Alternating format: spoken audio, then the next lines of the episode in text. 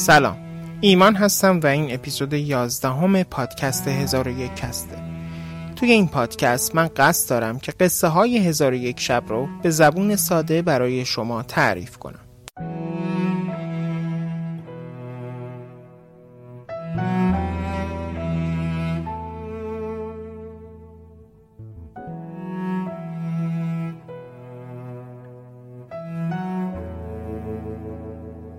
قصه به اینجا رسید که شش مردی که مهمان خانه خاتون بودن به عهدشون وفا نکردن و گرفتار غلام سیاه ها شدن و جونشون به خطر افتاد.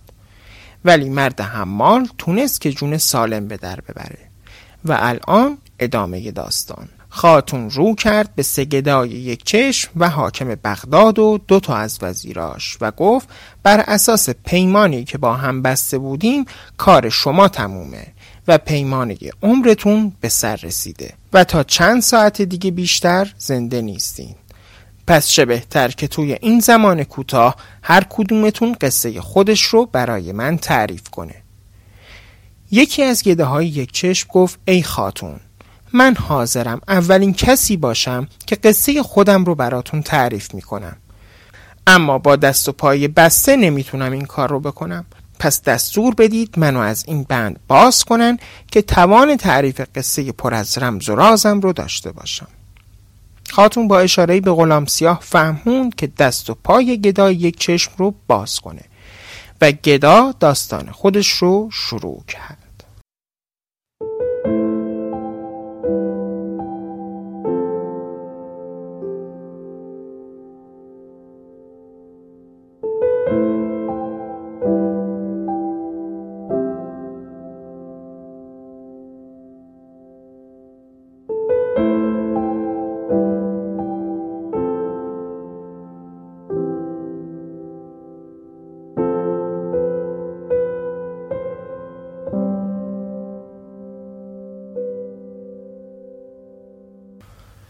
گدا گفت ای خاتون باید به شما بگم که من از اول گدا نبودم بلکه شاهزاده ای هستم بخت برگشته و بیچاره.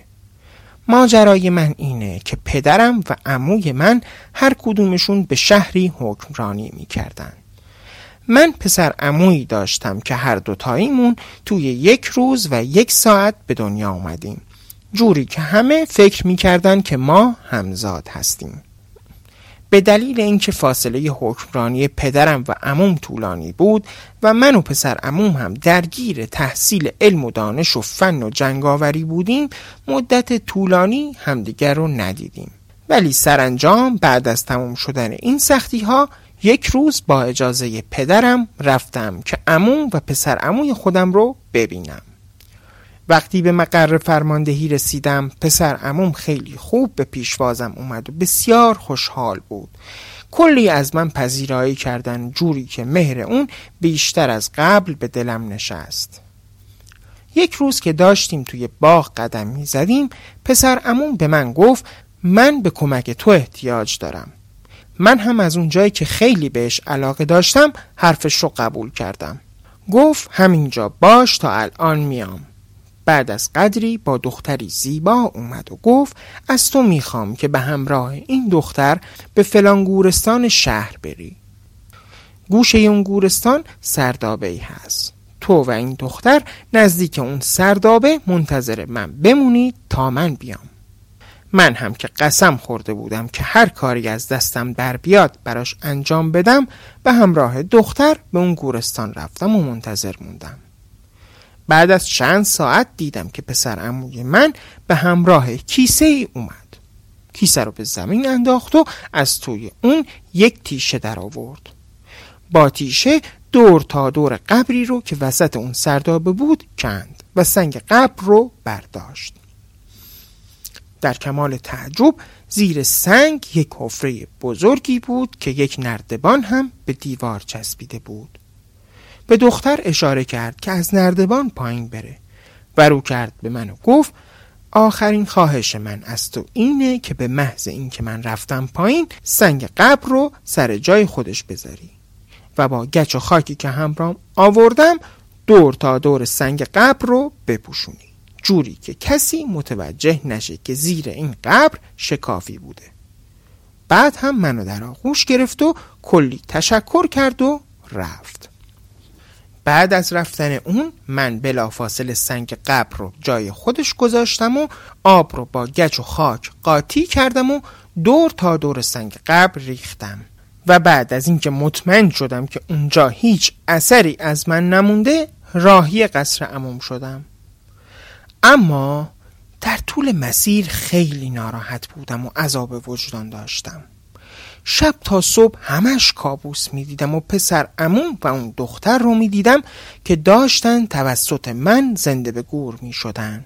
فردا صبح بلافاصله بعد از اینکه بیدار شدم به گورستان رفتم و سراغ سردابه رفتم اما هرچی که گشتم اثری از اون قبر پیدا نکردم این اتفاقات درست زمانی بود که عموی من به مدت یک هفته به شکار رفته بود و من توی این یک هفته هر روز به گورستان می رفتم و دنبال قبر می گشتم ولی هیچ اثری پیدا نمی کردم به همین خاطر ترسیدم که اگر عموی من برگرده و منو بازجویی کنه و دنبال پسرش بگرده همه چی رو بفهمه و در نهایت من مقصر و گناهکار بشم. شبونه راهی شهر خودم شدم.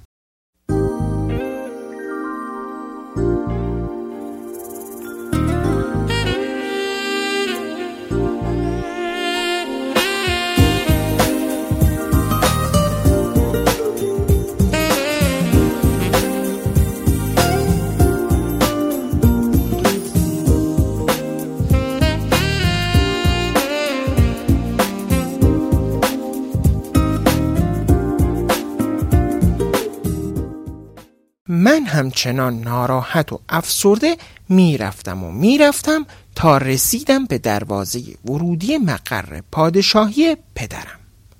که ناگهان عده زیادی سرباز روی سرم ریختن و همینطور که این غلام سیاها دست و پای ما رو بستن اونا هم دست و پای منو با تناب محکم بستن. من حسابی تعجب کرده بودم و از ترس رنگ از رخم پریده بود که یکی از سربازهای پدرم سرش رو جلو آورد و گفت ای امیرزاده عزیز به دلیل اینکه دوچار همچین عاقبت شومی شدی خیلی متاسفم. ولی باید بدونی که در نبود تو وزیر خیانتکار پدرت شورش کرد و اونو کشت. تونست حکومت رو به دست بگیره. وقتی هم که جاسوس هاش خبر دادن که تو داری میای دستور داد که تو رو دستگیر کنیم و به بند بکشیم. ترس من چند برابر شد. از طرفی پسر عموی خودم رو با دستهام خاک کرده بودم و توی قبر زنده به گور کرده بودم و می‌دونستم که عموم به من رحم نخواهد کرد. و ترس دومم هم از وزیر بود که به خاطر کینه که از من داشت مطمئن بودم که از خون من نمیگذره خاتون پرسید وزیر چه کینه ای با تو داشت مرد یک چشم گفت من توی دوران بچگی همیشه تمرین تیراندازی می کردم و پدرم فنون جنگ رو به من یاد می‌داد. زمانی که ده ساله بودم و داشتم تمرین می کردم یک روز نمی‌دونم چطور شد که تیری که من پرتاب کردم به چشم چپ وزیر پدرم خورد و اون رو از یک چشم نابینا کرد. پدرم خیلی عصبانی شد و فریاد زد و اومد به سمت من که تنبیه هم کنه که وزیر در حالی که خون از چشمش جاری بود بنای تملق گذاشت و گفت قربان خاک پای شما بشوم امیرزاده رو اذیت نکنید. یک چشم من که قابل شما رو نداره. همه سر و جان من فدای شما و خاندان شما. من از همون بچگی از اون بدم می اومد و هر وقت می‌رفتم و شکایتش رو به پدرم می‌کردم پدرم می‌گفت حرف زیادی نزن. زدی چشم این مرد رو کور کردی. الان هم انتظار داری طرف تو رو بگیرم؟ تا اینکه بالاخره منو بردن پیش وزیر شورشی پدرم. وقتی منو دید مثل حیوانهای وحشی سر من داد و فریاد می‌کرد و منو فحش می‌داد. بعد چند نفر از سربازهاش منو محکم گرفتن و چشم چپم رو باز کردن و اون هم اومد و انگشتش رو وارد چشمم کرد و اونو از کاسه در آورد. بعد به یکی از غلامانش گفت هرچه زودتر این طول سگ رو ببرید و توی بیابون سر نیست کنید که جلوی چشم من نباشه. من توی راه که می‌رفتم همش گریه می کردم و با چشم پرخون اشک می ریختم به اون غلام سیاه التماس می کردم که به من رحم کنه و از جون من بگذره. بالاخره غلام دلش به رحم اومد و گفت من می‌دونم که تو بیگناهی. وقتی هم که پدرت به دست این وزیر کشته شد من خیلی عذاب کشیدم. به همین خاطر به تو رحم می‌کنم و از جونت میگذرم. ولی بدون که باید تا می‌تونی از اینجا دور بشی و هیچ نشانی از خودت جا نذاری. چون اگر وزیر خیانتکار پدرت بفهمه هر دوتای ما را به بدترین شکل ممکن می‌کشه. من با همون وضعی که داشتم با تمام توانم به تنها جایی که بلد بودم رفتم.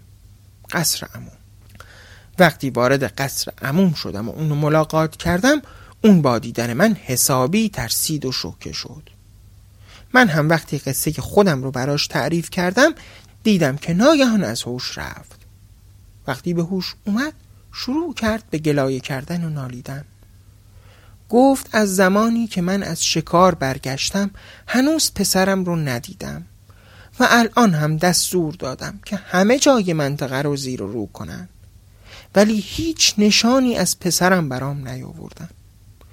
خلاصه وقتی دیدم که خیلی بیقراری می‌کنه و بیتاب پسرشه دور از جوان مردی دیدم که موضوع رو براش تعریف نکنم. همه قصه ای رو که برای شما تعریف کردم برای اون هم گفتم. و برخلاف انتظارم اون عصبانی نشد. از من تشکر کرد که همه واقعیت رو بهش گفتم و به آرامش رسوندمش. بعد از من خواست که اونو به گورستان ببرم و سردابه رو بهش نشون بدم. با امو حرکت کردیم به سمت گورستان ولی من بین راه به اون گفتم که مطمئن نیستم که بشه اونجا رو پیدا کرد. چون بعد از اون اتفاق من تا یک هفته دنبال قبر گشتم ولی نتونستم پیداش کنم. امون گفت اشکالی نداره. حالا بریم و بگردیم. شاید تونستیم پیداش کنیم. احتمالا اون موقع از شدت هیجانی که از پشیمانی داشتی گرفتار اوهام بودی و قبر رو نمی‌دیدی. اتفاقا حق با امون بود. وقتی که رسیدیم به گورستان و بعد از قدری گشتن تونستیم قبر رو توی سرداب ببینیم. با کلنگی که همراهمون آورده بودیم دور قبر رو کندم. سنگ قبر رو برداشتم که دیدم همون حفره چاه مانند به همراه نردبانی که به دیواره بود سر جای خودش هست.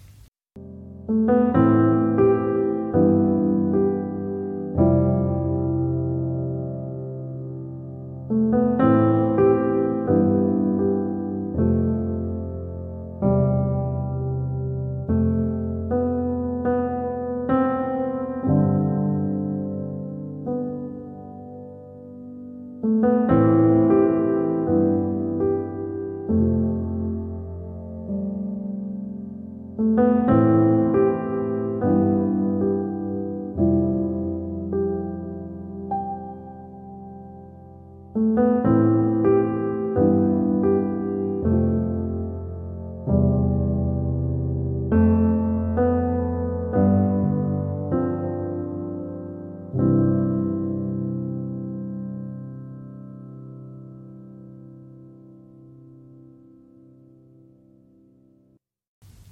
و عموم از نردبان پایین رفتیم و وارد محبته ای شدیم که بسیار زیبا و سرسبز بود.